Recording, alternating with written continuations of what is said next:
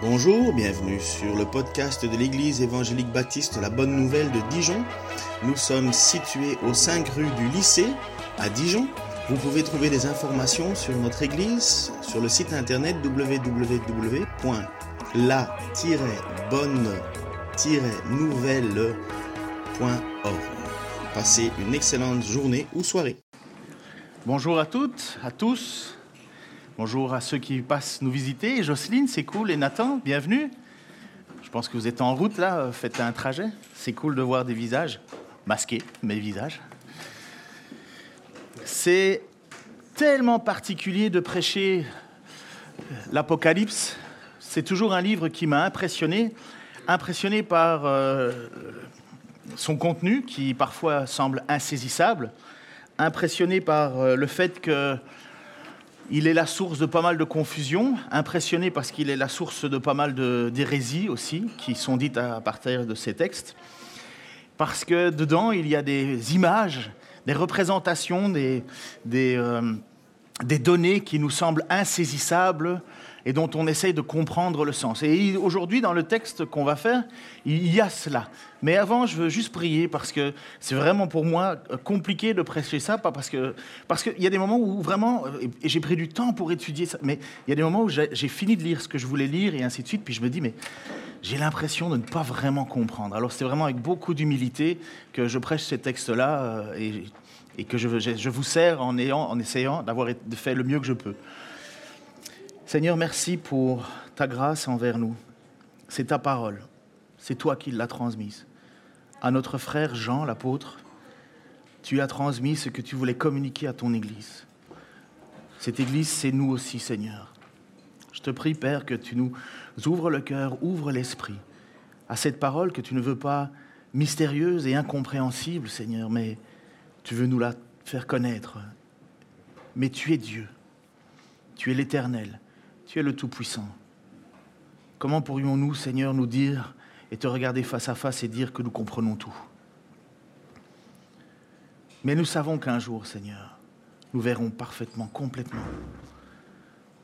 Ce qui est certain, Seigneur, c'est que tu nous aimes au point d'avoir offert ta vie pour nous. Et ce que nous savons aussi, Seigneur, c'est que tu détestes le péché au point d'avoir été obligé de mourir pour nous. Seigneur, dans notre prédication, dans ce message, donne-nous, Seigneur, ce que nous avons besoin pour persévérer, pour nous redresser, pour nous exhorter, pour nous stopper, pour nous corriger. C'est ta parole, Seigneur, elle a autorité, elle est une épée à double tranchant qui peut séparer entre la moelle et, l'os, et, l'os, et la chair. Et fais cela, Seigneur, en nous. Comme on l'a encore entendu ce matin dans la prière, Seigneur, que notre vie chrétienne ne soit pas une vie d'apparence, mais une vie de réalité. Parce qu'au final, Seigneur, à quoi ça servirait de passer à côté de ce que tu nous promets? Dans le nom de Jésus-Christ. Amen. Donc j'ai déjà prêché sur l'Église, donc je fais juste les sept églises, hein, les sept églises de l'Apocalypse. Euh, j'ai prêché déjà sur la première Église, vous vous souvenez, la première Église dans les sept lettres? Vous gagnez un brocoli si vous dites la bonne réponse. Vous voulez pas de brocoli? Allez, la première église dans les... Pardon?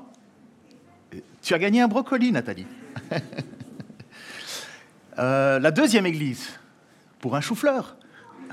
Comme c'est la période des soupes, tu nous l'as rappelé, comme quoi la soupe était bonne.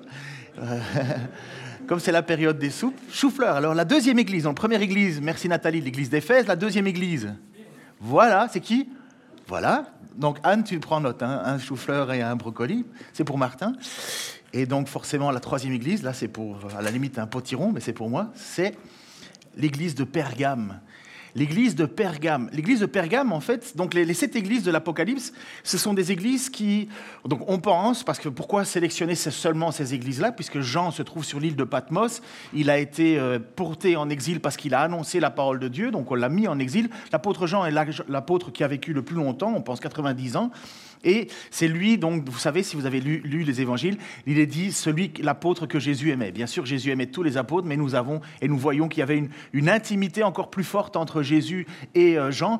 Le texte nous dit que Jean a déposé à un certain moment sa tête sur le côté de Jésus pendant qu'il mangeait. Il faut savoir qu'à cette époque, c'était un peu plus heureux qu'aujourd'hui, on mangeait couché. ça, faisait, ça, stoppait la transition entre le, manger et la sieste, tu t'endormais quasi directement. Mais donc on sait que Jean était très proche de Jésus. Et donc Jean est cet apôtre qui va avoir cette révélation, parce que apocalypse, apocalypse, ça veut dire simplement lever le voile, révélation. Nous, on utilise le mot apocalypse aujourd'hui parce que ça fait vendre les films pour dire que c'est la fin du monde et il faut trouver un, acteur qui va sauver tout le monde. Mais euh, apocalypse, ça veut dire simplement lever le voile. Et c'est ce que Jésus veut faire, il veut lever le voile et par l'intermédiaire de son serviteur Jean, il va parler à cette église, cette église qui se trouve en Asie, aujourd'hui la Turquie, et dont on, a encore euh, trace de lieu euh, historique. La, ville de Pergame, elle est, elle est, appelée, elle est en Turquie, aujourd'hui la ville de Bergame. Et si vous allez là-bas, vous allez monter, vous allez voir des sites archéologiques incroyables avec énormément de, de, de, de de traces de l'histoire et nous savions que la ville de Pergame était une ville terriblement importante à l'époque. Elle était sur un promontoire monté un petit peu comme vous voyez sur la roche de Solutré, en plus gros, mais vous voyez quelque chose qui, qui impose quand on regarde de loin, on va vers cela. Ou pour ceux qui, je crois que c'est Clermont-Ferrand où il y a un temple, je crois, en haut d'une montagne, je ne sais plus lequel, où j'avais été il y a longtemps. Donc c'était un endroit qui était vu et connu.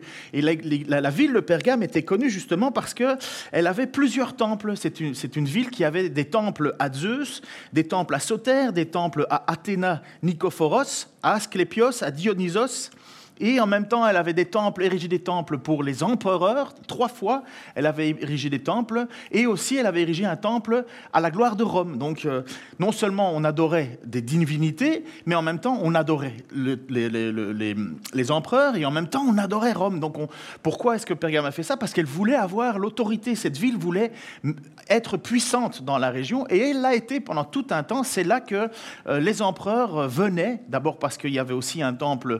Euh, dédié à Asclépios, dieu de la médecine. Et ce temple, les, empereurs allaient là-bas pour se faire soigner. Euh, de, tout ça, ça a donné que cette ville de Pergame était un haut lieu de, tout ce qui était religieux et, idolâtrie et paganisme. C'était et en même temps, euh, Pergame avait reçu l'autorité, le droit de pouvoir exercer vie ou mort. Donc, euh, vous savez qu'on vivait à la Pax Romana, donc la, loi, la, paix romaine, hein, que Rome avait établi la paix. Donc, on ne pouvait pas euh, tuer quelqu'un comme ça si facilement. Il fallait l'autorisation de Rome. Et Pergame avait reçu, faisait partie de ces villes où ils avaient reçu l'autorité de condamner à mort. Éphèse est aussi, euh, pardon, Pergame est aussi une ville où euh, il y avait une énorme bibliothèque, 200 000 parchemins. Alors aujourd'hui, 200 000 pour nous, c'est rien, mais un parchemin, d'abord, c'est en peau d'un animal, parce que c'était la grande concurrence entre Pergame, où on a inventé certainement la façon d'écrire sur des peaux d'animaux, versus ce qui était autrefois les papyrus, donc il y avait une concurrence. 200 000 bouquins, c'est énorme, hein, c'est juste c'est juste incroyable. Hein. Euh, après ça, ces, bouquins ont été donnés, je crois, à, une... Euh, allez, Cléopâtre, je crois. Euh, il me semble, hein, j'ai un doute là.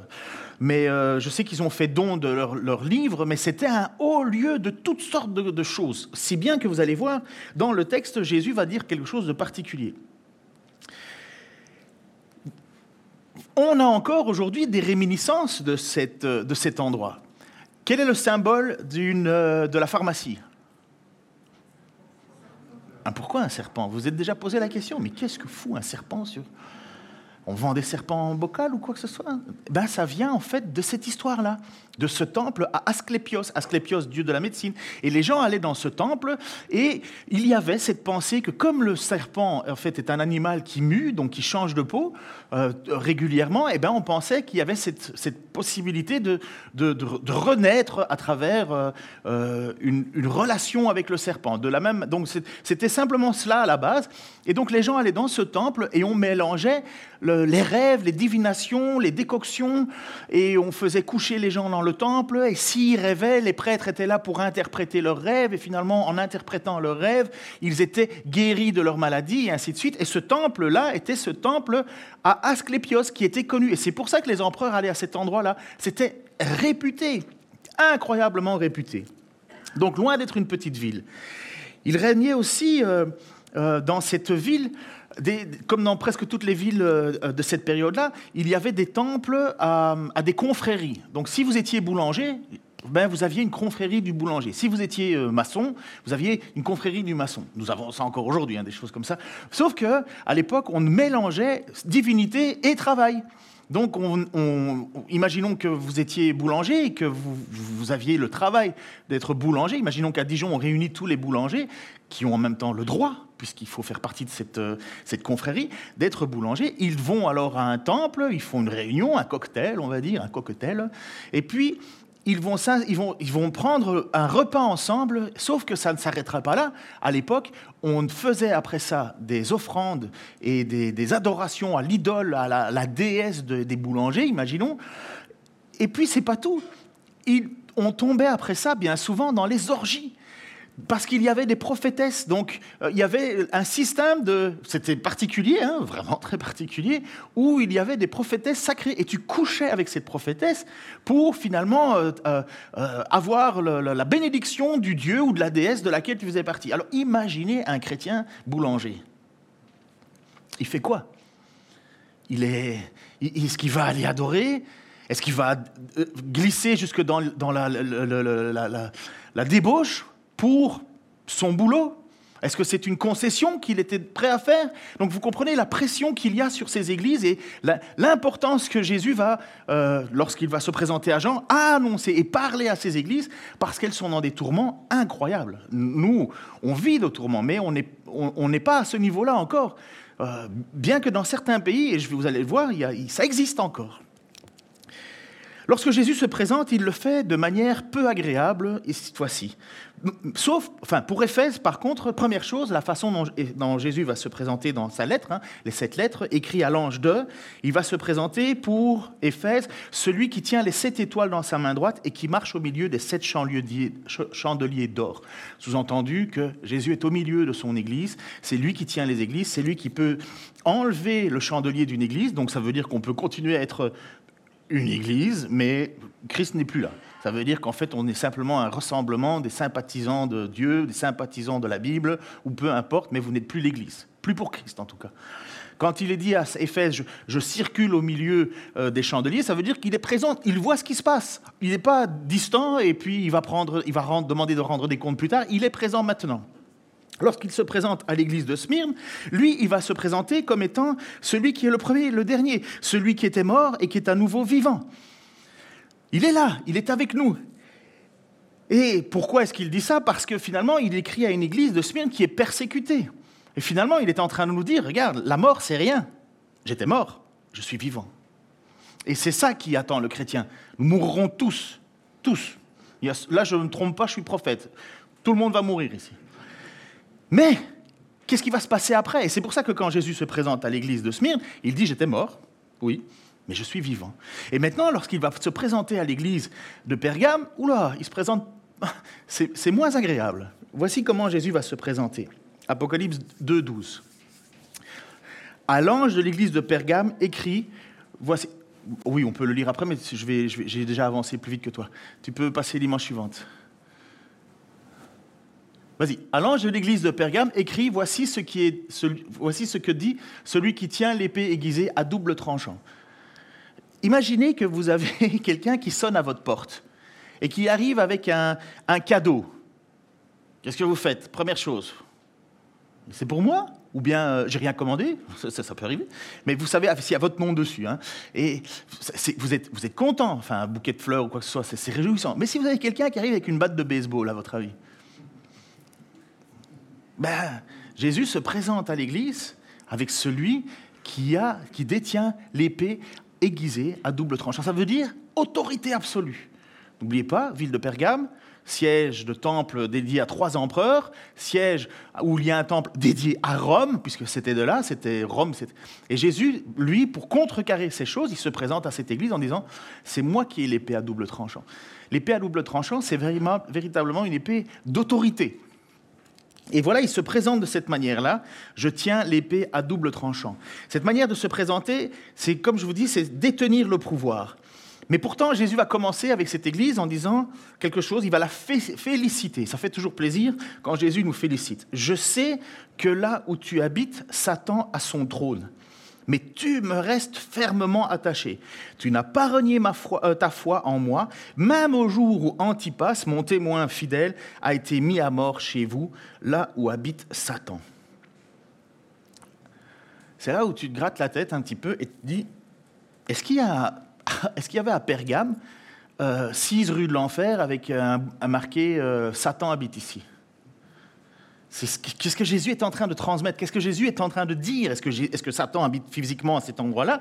Et si vous lisez euh, dans les, livres de l'Apocalypse, aux sept lettres, sur les sept lettres, je crois qu'il est cité, cité six, ou, six ou cinq, cinq ou six fois Satan. Nous, en Occident, Satan, on l'oublie. Il n'existe pas. Il y a d'autres endroits où Satan, il est partout. Et ça, c'est un des gros problèmes que nous avons dans, notre relation à Dieu, c'est que soit on voit Satan partout et finalement c'est toujours de la faute de Satan, jamais de la mienne, soit Satan n'existe pas et finalement euh, ce serait toujours de ma faute. Je dis toujours, ça c'est une des phrases que j'ai appris d'expérience, qu'un chrétien doit lutter constamment contre trois choses. La première chose que le chrétien doit lutter, c'est contre l'esprit du monde, la façon dont le monde pense, la façon dont le monde vit, dans lequel on doit s'intégrer. La deuxièmement, c'est contre sa propre chair, puisqu'elle est pécheresse, puisqu'elle nous pousse à faire des tentations. Ne dites pas quand vous êtes tenté que c'est Dieu qui vous tente, mais ce sont vos propres convoitises, va dire Jacques. Et la troisième chose, c'est qu'on lutte contre le diable, Satan, l'opposé, l'adversaire, le tentateur, l'accusateur. Et ces trois choses sont là. Et ça, c'est le défi du chrétien. Et quand Jésus va dire, tu me tiens fermement attaché, mais je sais que là où tu habites, habite Satan, Satan y a son trône, on ne comprend pas trop. D'après tout ce que j'ai pu lire, c'est véritablement la, présence de, tous ces lieux médicinaux, spirituels, autoritaires, qui fait que c'était un haut lieu du satanisme. On va dire où Satan imprimait son histoire sur le monde. Des personnes vont dire que c'est peut-être plus précisément euh, l'adoration à l'empereur donc qui était en conflit directement avec euh, Jésus. Ou Satan, vous savez qu'à travers les autorités, on doit prier pour les autorités, mais Dieu utilise enfin le, diable utilise aussi les, autorités. le diable, on l'appelle le prince de ce monde, et c'est pas pour rien. Jésus, Jésus et Dieu euh, surplombent leurs, c'est eux qui ont toute autorité, mais Satan euh, est laissé à faire des actions. Souvenez-vous de l'histoire de Job. Dieu règne, et si vous relisez dans le chapitre 1 du, livre de Job, il y a une espèce de, réunion céleste dans laquelle Satan vient. Et Jésus, euh, Dieu parle avec des anges de lumière, des anges qui sont là, on ne sait pas plus, et le diable, lui aussi, vient dans cette réunion. Et le diable euh, met en doute la foi de Job. Et, Dieu dit, vas-y, tente-le, mets-le à l'épreuve pour voir si oui ou non sa foi dépend de ce que je le bénis, je le guéris ou je le, ou je le, ou je le, je le bénis financièrement. Et, mais Dieu va dire, attention, tu ne toucheras pas à sa vie. Donc on voit que Dieu a autorité et il laisse Satan.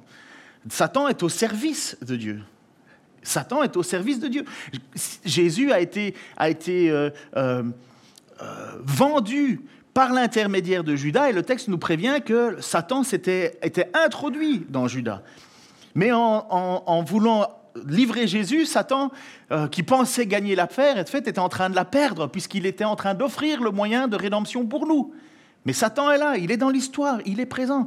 Et nous devons faire attention de ne pas trop l'oublier, nous les Occidentaux. Ce n'est pas des trucs pour des gars qui dansent autour d'un feu. C'est vrai, c'est notre ennemi. Il nous accuse. Il est le plus féroce de tous nos adversaires. Il est comme un lion rugissant, cherchant à nous dévorer. Il est celui qui te dit tu ne vaux rien, Jésus, euh, Jésus ne t'aime pas, Dieu ne t'aime pas, tu ne mérites pas d'être sauvé.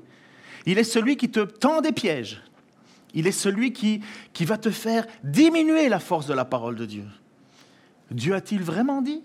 C'est ce qu'il a dit à Ève le Satan, le Satan, l'accusateur, le, tentateur, il est fort, il est rusé.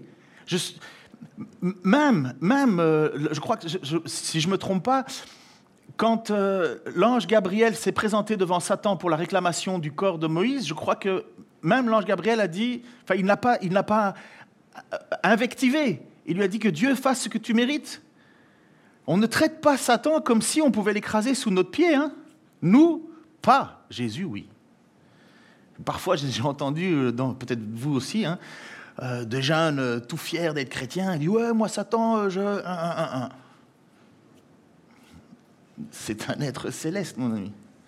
Et si l'ange Gabriel dit que Dieu te fasse ceci, fais gaffe de t'adresser à Satan n'importe comment. Au contraire, c'est seulement par le, le, fait d'être caché en Christ que je peux résister à Satan. Mais bref, dans cette histoire, Jean, Jésus dit que Satan a son trône à Pergame. Alors, une petite image. Non, la suivante.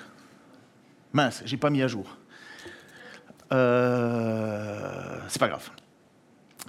À Pergame, on avait un temple dédié à Zeus. Et ce temple avait une construction très particulière au point que ça donnait l'impression de, euh, que le, temple était, fabriqué comme si c'était un fauteuil. Donc, euh, je ne sais pas comment on est, je pourrais vous dessiner, mais je dessine mal. Et ça donnait l'impression d'un trône. Si bien qu'un jour, un, un des archéologues euh, allemands ont demandé en Turquie s'ils pouvaient récupérer ce, temple, et ils ont appris, puis ils ont découpé euh, pièce par pièce. Et si vous allez à Berlin, vous allez trouver le, temple de Zeus à Pergame, qui se trouve, ils l'ont démonté, ils l'ont mis dans une salle, et il y a une salle à Berlin euh, là-dessus. Et vous savez qui, par la suite, a découvert, donc ça c'est dans les années 1830, quelque chose comme ça, qui s'est inspiré, à votre avis, de sa construction pour asseoir son autorité à un certain moment en Allemagne? Ben ouais il a pris ce symbole, parce que Hitler était un petit peu architecte, je ne sais pas si vous le savez, mais il, a pris ce symbole de Pergame et il a voulu, lorsqu'il a créé son lieu où il rassemblait les foules pour faire ses discours, il, s'est basé sur le temple à Pergame, le temple de Pergame, qui était, visible à Berlin, pour construire son propre euh, lieu de propagande où il faisait venir des milliers de personnes. Pourquoi? Parce que dans sa tête, c'était comme ça. C'est là où il y a l'autorité. Et je crois que c'est ça, et beaucoup de commentateurs vont dans cette direction-là. Il n'y a pas un lieu particulier où Satan a son trône. Si vous allez à Pergame aujourd'hui, tout est détruit. Hein. Ça voudrait dire que Satan n'existe plus Non, Satan, c'est là où il y a le pouvoir, c'est là où il y a l'influence sur le monde. Comme il y a eu dans les années 40 avec, le nazisme, ces lieux se déplacent. Où sont-ils aujourd'hui? Là, j'ai pas de réponse. J'ai des idées mais euh, je ne vais pas commencer à écrire des sites internet en disant méfie-toi de ça, méfie-toi de toi, méfie-toi de ça, et puis devenir espèce de, personne complètement paranoïaque. La seule chose que je sais, c'est que ça ne m'intéresse pas de savoir où Satan a son temple, je veux savoir où est Jésus, dans ma vie ou pas, c'est tout. Après, qu'est-ce que ça va nous rapporter? Pergame était là, et Jésus dit, vous avez résisté parce que Jésus les voit. Et il le dit, je sais que là où tu habites, Satan a son trône, mais tu me restes attaché fermement, tu n'as pas renié ma foi, même au jour où Antipas, mon témoin fidèle, a été mis à vous, à mort chez vous. Antipas, on ne sait pas qui c'est, mais Jésus sait qui c'est.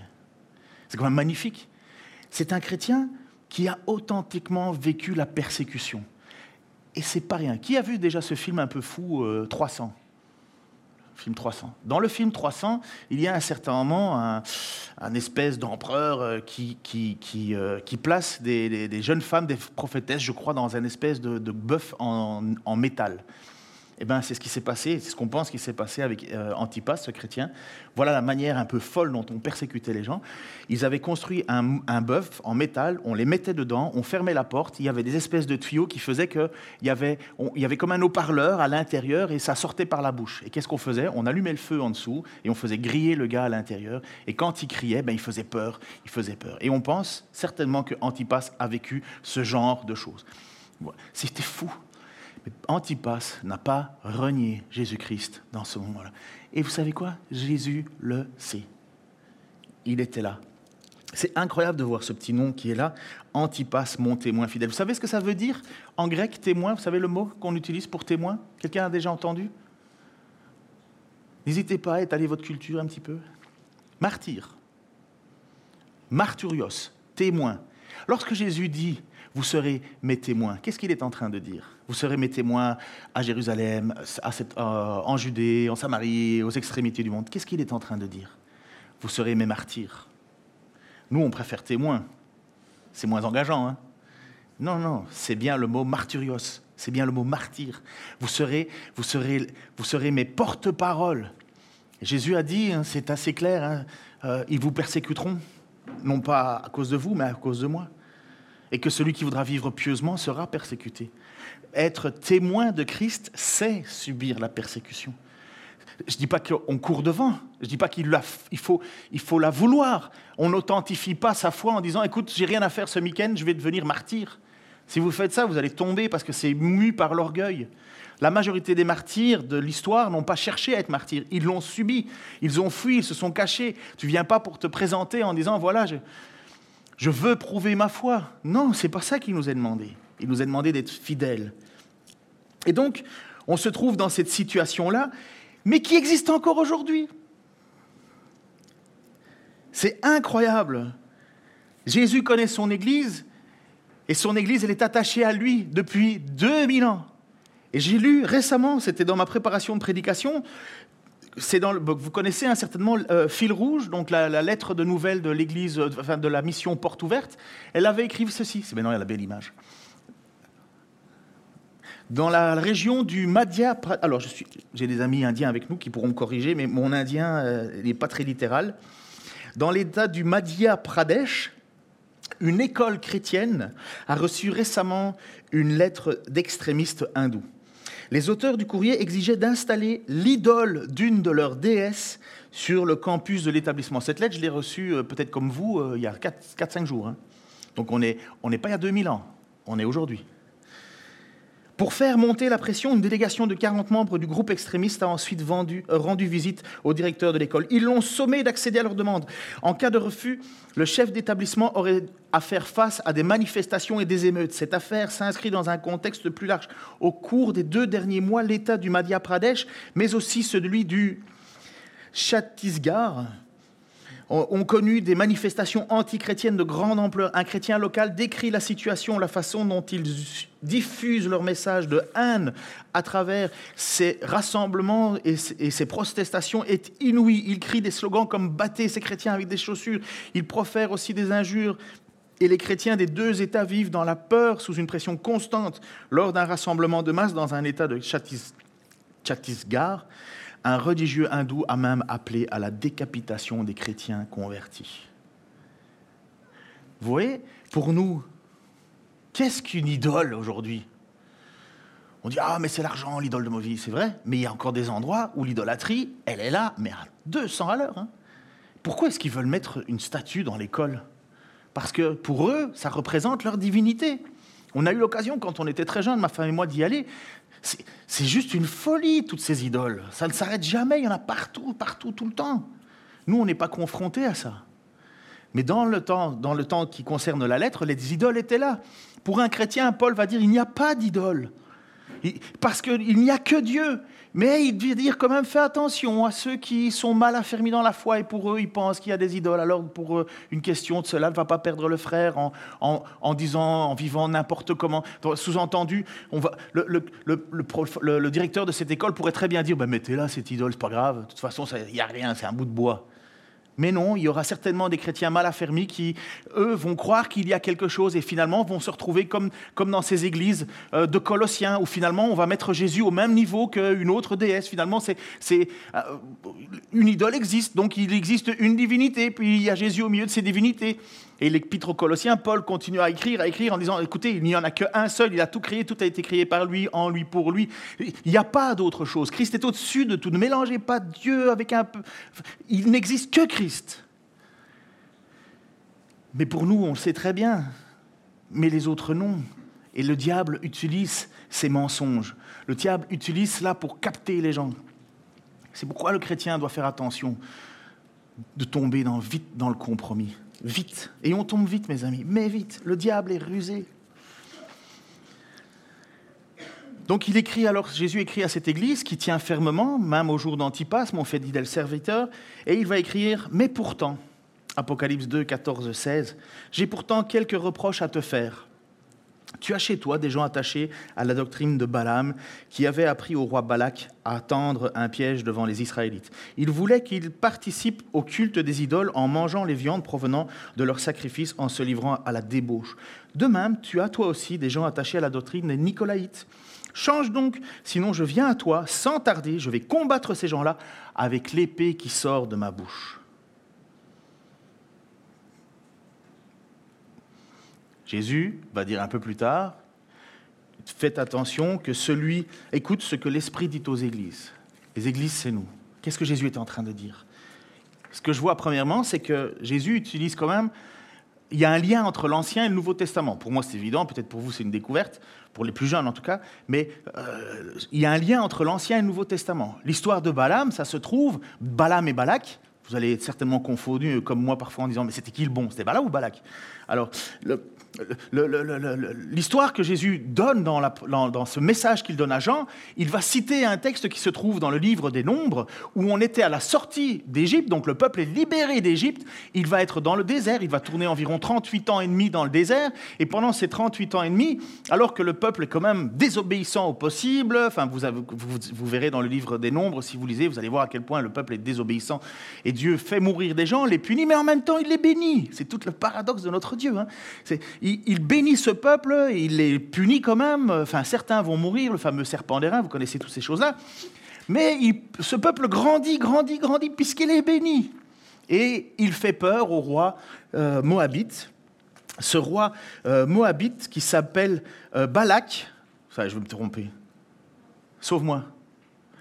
Le mauvais, c'est Balaam ou Balak?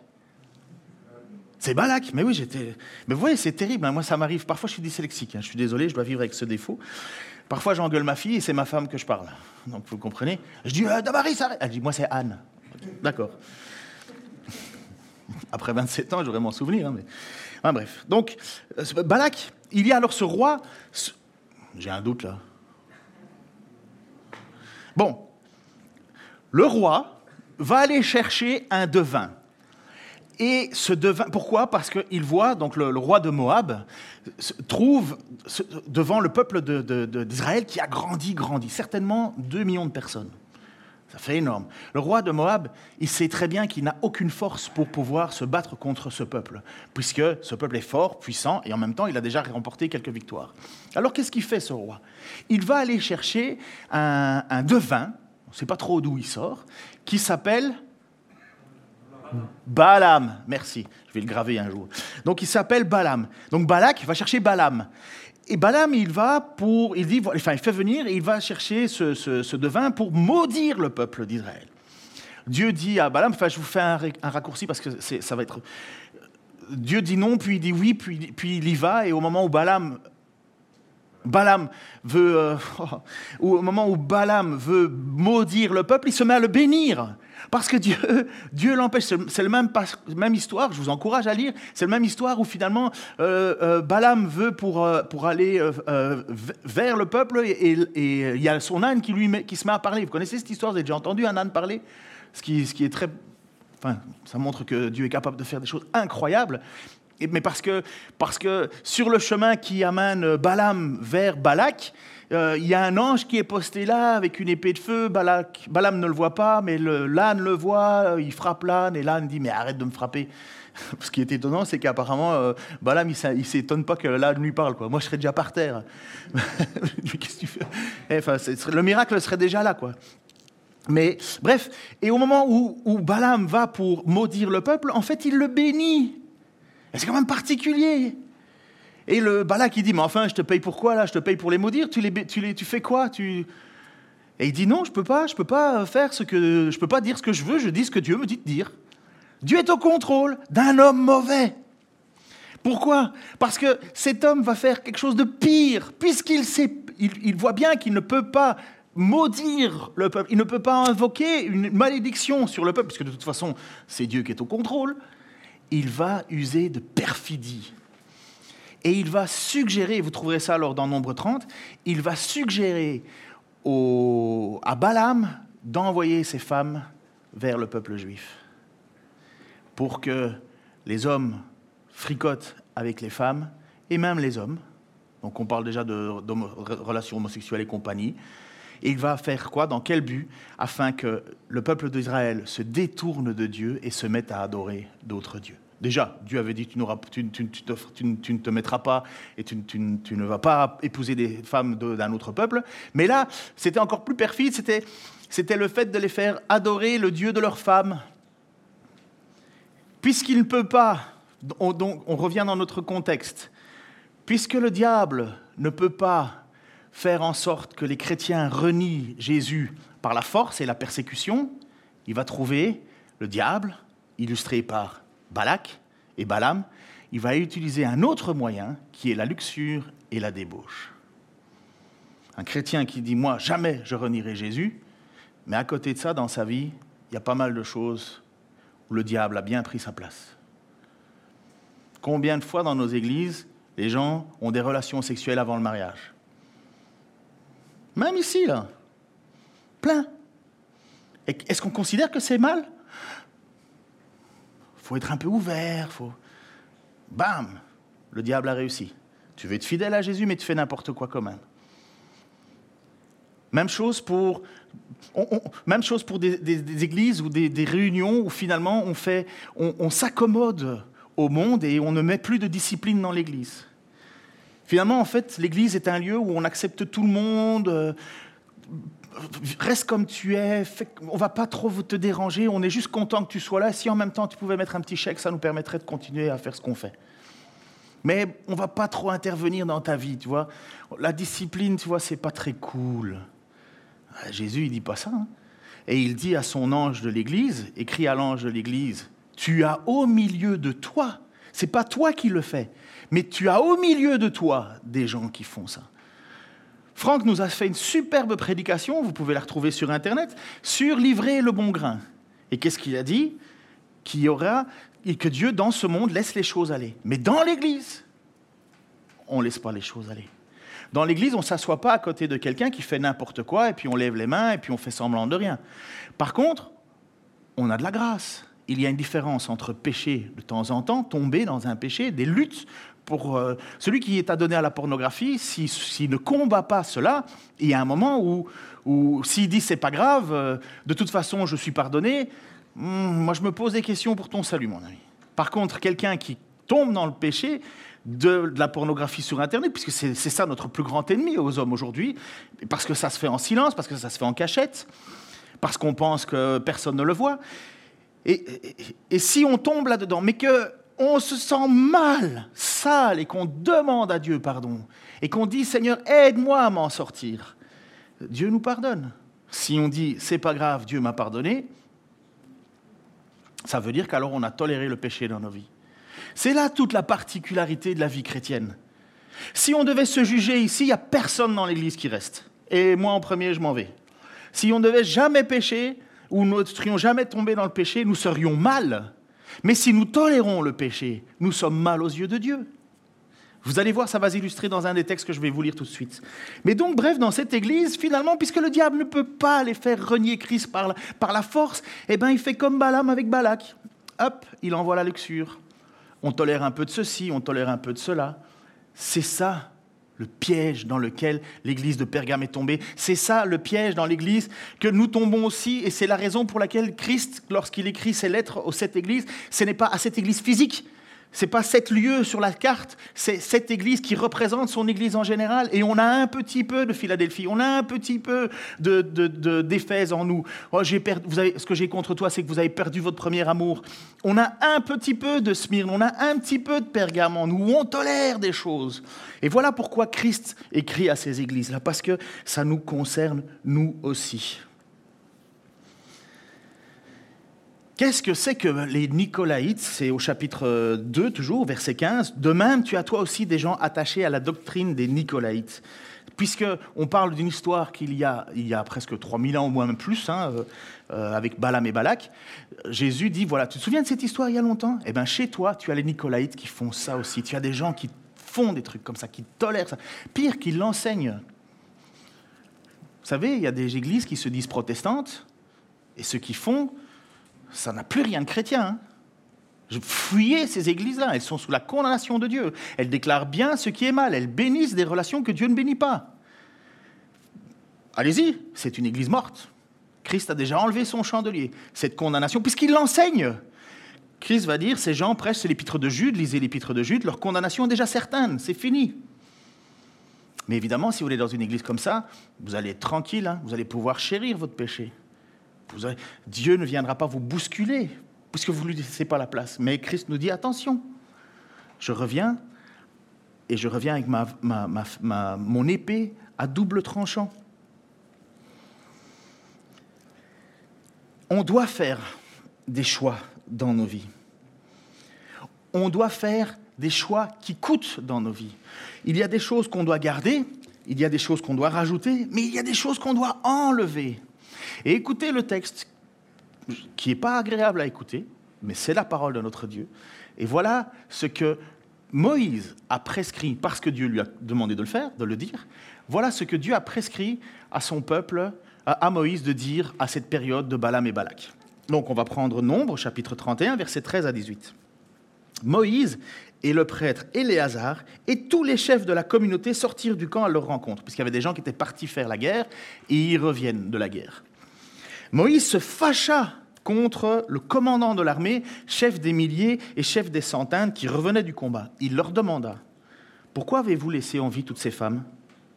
Rappelez-vous que ce sont elles qui, sur les conseils de Balaam, ont incité les Israélites à être infidèles à l'Éternel dans l'affaire de Péor, de sorte qu'un fléau a frappé la communauté de l'Éternel.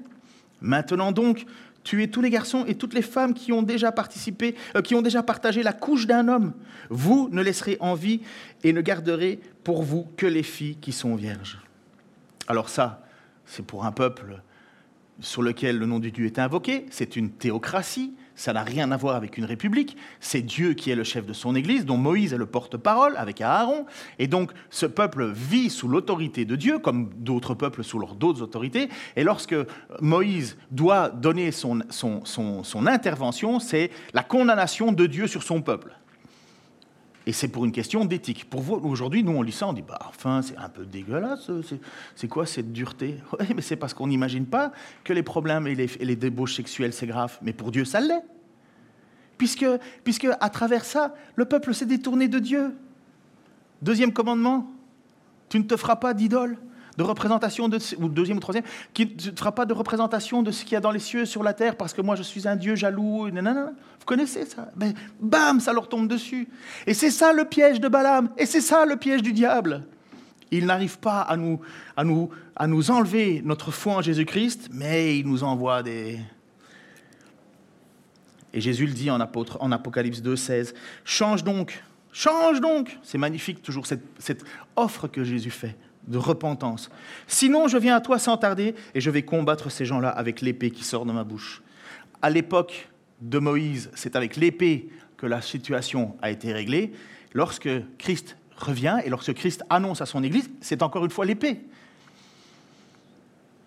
Je pense que vous avez compris que Dieu ne tolère pas le compromis dans son Église, il ne tolère pas que nous nous disions attachés à son nom par la foi et que dans l'Église on, fait faire, on laisse faire n'importe quoi sous prétexte de l'amour, d'amour fraternel, et de laisser dans son Église finalement pourrir la discipline dans l'Église n'est pas la chasse aux pêcheurs occasionnels. Écoutez bien ça, c'est important. La discipline dans l'Église n'est pas la chasse aux pêcheurs occasionnels.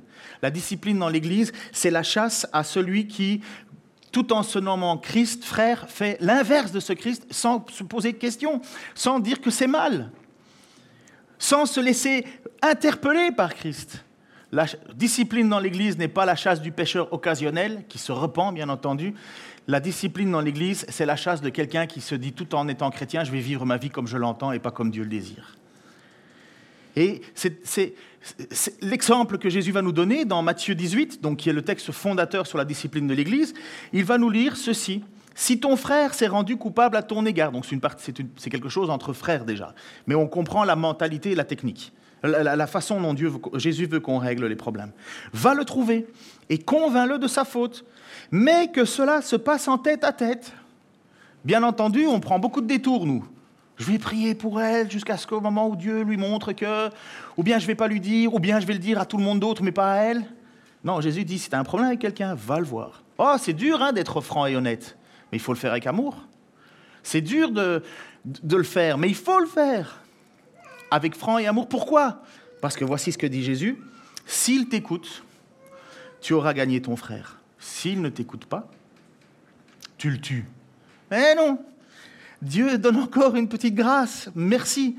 S'il ne t'écoute pas, reviens le voir en prenant avec toi, deux, une, euh, avec toi une ou deux personnes pour que tout ce qui sera dit soit appuyé par les déclarations de deux ou trois témoins. Vous savez, je peux avoir un désaccord avec une personne.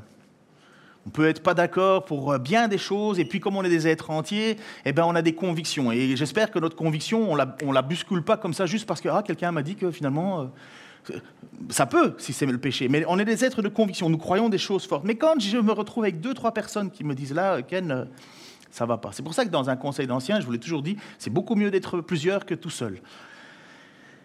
Pourquoi? Parce que justement, deux, trois personnes, elles, ont, elles peuvent te dire non, là, ça va pas. Là, il faut changer ça. Et c'est important de le faire. Parce que sinon, ben, on s'écoute soi-même. Moi, j'ai toujours raison. Hein. Tant qu'on ne me dit pas que j'ai tort, j'ai toujours raison. Pas vous? Et donc là, Jésus nous enseigne que justement, mais il faut être deux ou trois personnes. Dans quel but? De le gagner, de nouveau de le gagner. Le but, c'est le gagner. Donc là, euh, s'il refuse de les écouter, parce que ça arrive, dis-le à l'Église. Et c'est là où alors on rentre dans une discipline qui est moins agréable.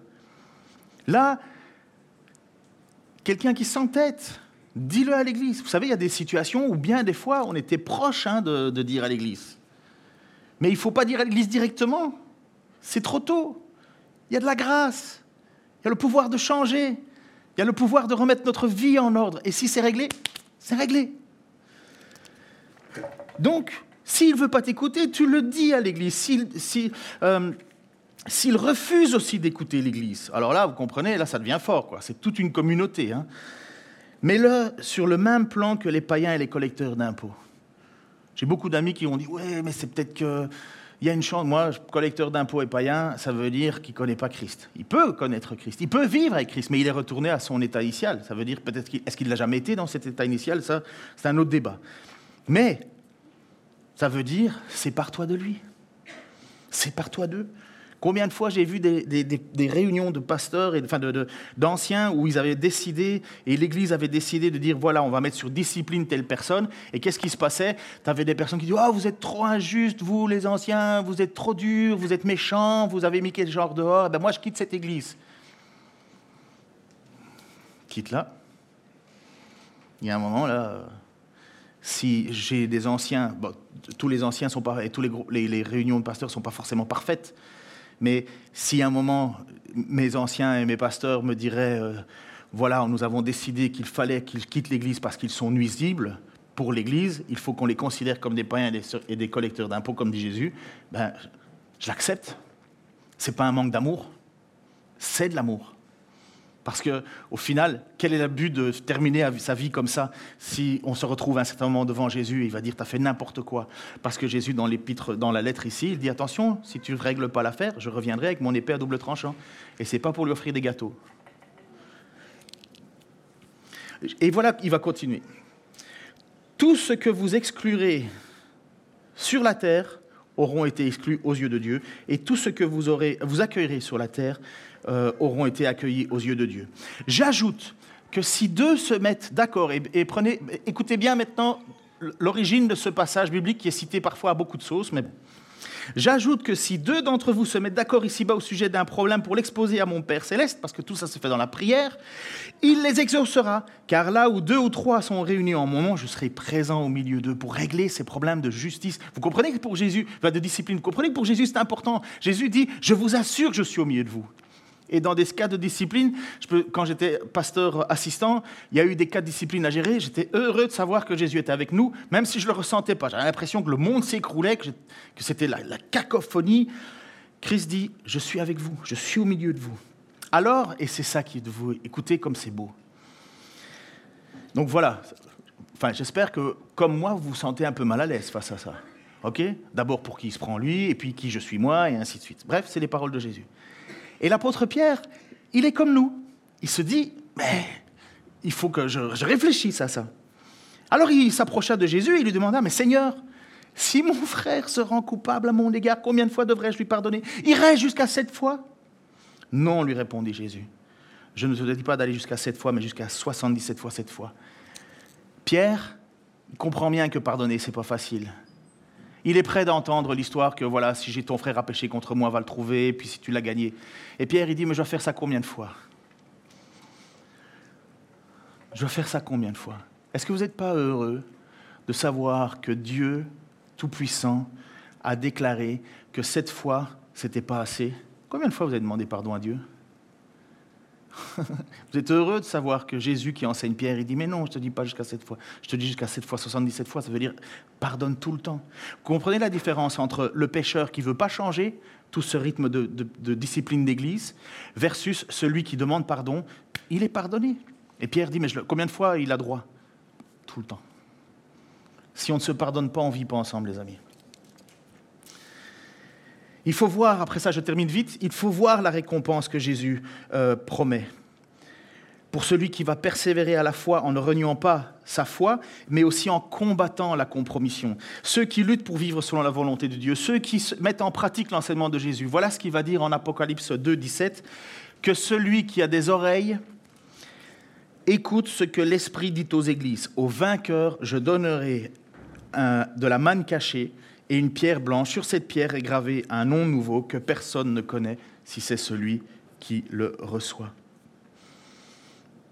Lorsque Jésus dit cela, donc la manne cachée et la pierre blanche, je vais déjà régler le problème de la pierre blanche, il est clairement écrit que personne ne connaît euh, le nom qui est écrit dessus, on ne sait pas qui c'est. Je ne sais pas le nom que tu vas avoir. Les seuls passages dans l'Écriture où on a des changements de nom, c'est Simon qui va s'appeler Pierre, Abraham qui va s'appeler Abraham, Jacob qui va s'appeler Israël, ils, sont rebaptisés, et là, il est dit qu'il y a un nom qui va nous être donné, un caillou blanc, et puis ce caillou blanc, il y a, je ne sais pas le nom qu'il va y avoir dessus. La seule chose qu'on peut imaginer aussi, c'est qu'à l'époque, parce que le caillou blanc symbolisait pas mal de choses, et à l'époque, euh, ceux qui, faisaient des combats gladiateurs dans, dans, les arènes, ils recevaient, en tant que victorieux, ils recevaient un caillou blanc, et ce caillou blanc leur servait de passe dans toutes les réunions VIP de l'époque. Tu pouvais aller partout. Tu, étais, tu, étais, tu avais gagné le prix. Tu, vois, tu montrais ton caillou. Il y a un peu cette idée, à mon avis, de ce symbolique-là. En tout cas, ceux qui, à l'époque, ont entendu parler de caillou blanc, ils savent ce que c'est. Moi, quand je marche dans, dans, les sentiers, je vois un caillou blanc, je le ramasse. C'est parce que voilà, il attire mon regard. Je ne sais pas pour vous, mais j'ai pas perdu ce côté gamin. Euh, j'ai encore des cailloux dans mes poches. Mais bref. Par contre, la manne, ça, on sait ce que c'est. La manne, vous savez, c'est donc pendant que ce peuple était en train de, courir dans le désert, ben, dans le désert, il n'y a pas beaucoup de champs de blé, c'est pour ça qu'on l'appelle désert. Et comment est-ce qu'ils allaient manger? Eh ben, Dieu a dit, je vais pourvoir avec la manne. La manne, c'était une espèce de farine qui descendait des cieux. Et euh, cette farine était finalement leur aliment de tous les jours euh, avec la caille. Donc seulement c'était une bénédiction, mais en même temps une punition, parce que manger tous les jours la même chose, moi trois fois des pâtes... Euh, enfin, bon, il y a des étudiants parmi nous qui, eux, n'ont pas le choix, mais... Mais bon, bref, euh, mais vous comprenez l'idée de la manne, c'était à la fois une bénédiction parce que c'était la subsistance, mais en même temps une condamnation parce que voilà, euh, c'est parce que vous avez fait n'importe quoi que Dieu vous, a, fait tourner en rond dans le désert. Normalement, vous auriez dû directement aller en pays promis. Et donc Jésus euh, donc, dit qu'à la fin, dans son Apocalypse, il dit vous allez recevoir de la manne. Eh bien, la manne, c'est Christ lui-même. C'est ce qu'on a fait, la, la, représentation à travers la Sainte Seine. C'est Christ en nous. Bien sûr, c'est symbolique, mais c'est Christ en nous. Et cette manne, eh ben, c'est Christ. Le vainqueur reçoit Jésus, même si on l'a déjà, on le reçoit Jésus. Et que devons-nous faire? Voilà, et à ce moment, il y a des, pharisiens et des gens qui posent la question dans Jean 6, 28, 40, j'essaie d'accélérer, où ils viennent vers Jésus et disent, mais qu'est-ce qu'on doit faire pour changer de nouveau? Qu'est-ce qu'on doit faire pour, pour être sauvé? Ça nous intéresse toujours, hein, j'imagine. Et voilà ce qu'ils vont poser. Et que devons-nous faire pour accomplir les œuvres que Dieu attend de nous? Ça, c'est les pharisiens qui parlent. Euh, lui demandèrent-ils encore. Donc on est à l'époque de Jésus. Hein. L'œuvre de Dieu, leur répondit Jésus, c'est que vous croyez en celui qui l'a envoyé. Sur quoi ils lui dirent Quel signe miraculeux nous feras-tu voir pour que nous puissions croire en toi? Que vas-tu faire? Pendant qu'ils traversaient le désert, nos ancêtres ont mangé la manne. Comme le dit ce texte d'Écriture, il leur donna à manger un pain qui venait du ciel. Mais Jésus leur répondit Vraiment, je vous l'assure, ce n'est pas Moïse qui vous a donné le pain venu du ciel, c'est mon Père qui vous donne le pain du ciel, le vrai pain. Car le pain qui vient de Dieu, c'est celui qui descend du ciel et qui donne la vie au monde. Seigneur, dirent-ils alors, donne-nous toujours de ce pain-là. Et Jésus répondit, c'est moi qui suis le pain qui donne la vie. Celui qui vient à moi n'aura plus jamais faim, et celui qui croit en moi n'aura plus jamais soif. Mais je vous l'ai déjà dit, vous avez vu et vous ne croyez pas. Tout ce que le Père me donne, tous ceux, tous ceux que le Père me donne viendront à moi, et je ne repousserai pas celui qui vient à moi. Car si je suis descendu du ciel, ce n'est pas pour faire ce qui me plaît, mais pour accomplir la volonté de celui qui m'a envoyé. Or, celui qui m'a envoyé veut que je ne perde aucun de ceux qu'il m'a donnés, mais que je les ressuscite au dernier jour voyez, la manne, cette idée de manne, euh, je reviendrai à la fin au vainqueur, je donnerai la manne, c'est cette idée de, de, résurrection. Et voilà ce qu'il va dire. Oui, telle est la volonté de mon Père, que tous ceux qui tournent leur regard vers le Fils qui croit en lui possèdent la vie éternelle, et moi je les ressusciterai au dernier jour. Seigneur, merci pour ta grâce. Merci pour ton amour. Merci de veiller sur ton Église. Merci de nous aimer à ce point-là. Merci Seigneur de ne pas non plus laisser le, et de ne pas nous permettre que le péché prolifère, Seigneur, au quel quoi nous, tu viendrais nous juger. Qu'est-ce qu'on y gagnerait? Au contraire, Seigneur, aide-nous à la persévérance, à ne pas renier ton, nom, mais aide-nous aussi à, être, à faire les choix qui coûtent et de séparer de nos vies ce qui ne te plaît pas, de ne pas l'accepter comme étant vrai. Nous ne voulons pas dire bien ce que tu dis mal et mal ce que tu dis bien. Et apprends-nous aussi, Seigneur, dans tous ces cas de discipline, dans tous ces cas où tu viens exercer ton autorité, à ne jamais oublier la grâce et le pardon. Seigneur, combien de fois je n'ai pas crié à toi en te demandant pardon? Et combien de fois je ne le ferai pas encore? Je suis rassuré, Seigneur, que cet amour que tu as pour moi, Seigneur, me dépasse. Et je te remercie pour cet amour pour mes frères et mes sœurs. Je te remercie pour cet amour pour ton Église. Seigneur, viens encore dans nos vies, Seigneur. Nous, nous, nous, forcer, nous, nous convaincre nous, de, faire les choix qu'il faut pour toi. Seigneur, je sais que ce n'est pas facile, mais tu nous promets, Seigneur, à celui qui vaincra, tu nous promets, Seigneur, cette vie éternelle avec toi. Tu nous promets de ressusciter. Tu nous promets qu'on aura un nouveau nom, une nouvelle identité, Seigneur. Je serai plus ce Ken qui est paradoxal, qui, parle parfois trop vite, qui fait du mal là où il veut faire du bien, qui ne fait pas le bien qu'il devrait faire, Seigneur. Oui, Seigneur, je voudrais un nom nouveau, où je serai totalement à toi, complètement à toi. Merci parce que tu nous l'offres à chacun d'entre nous, par amour, par grâce. Merci Seigneur pour ta parole. Amen.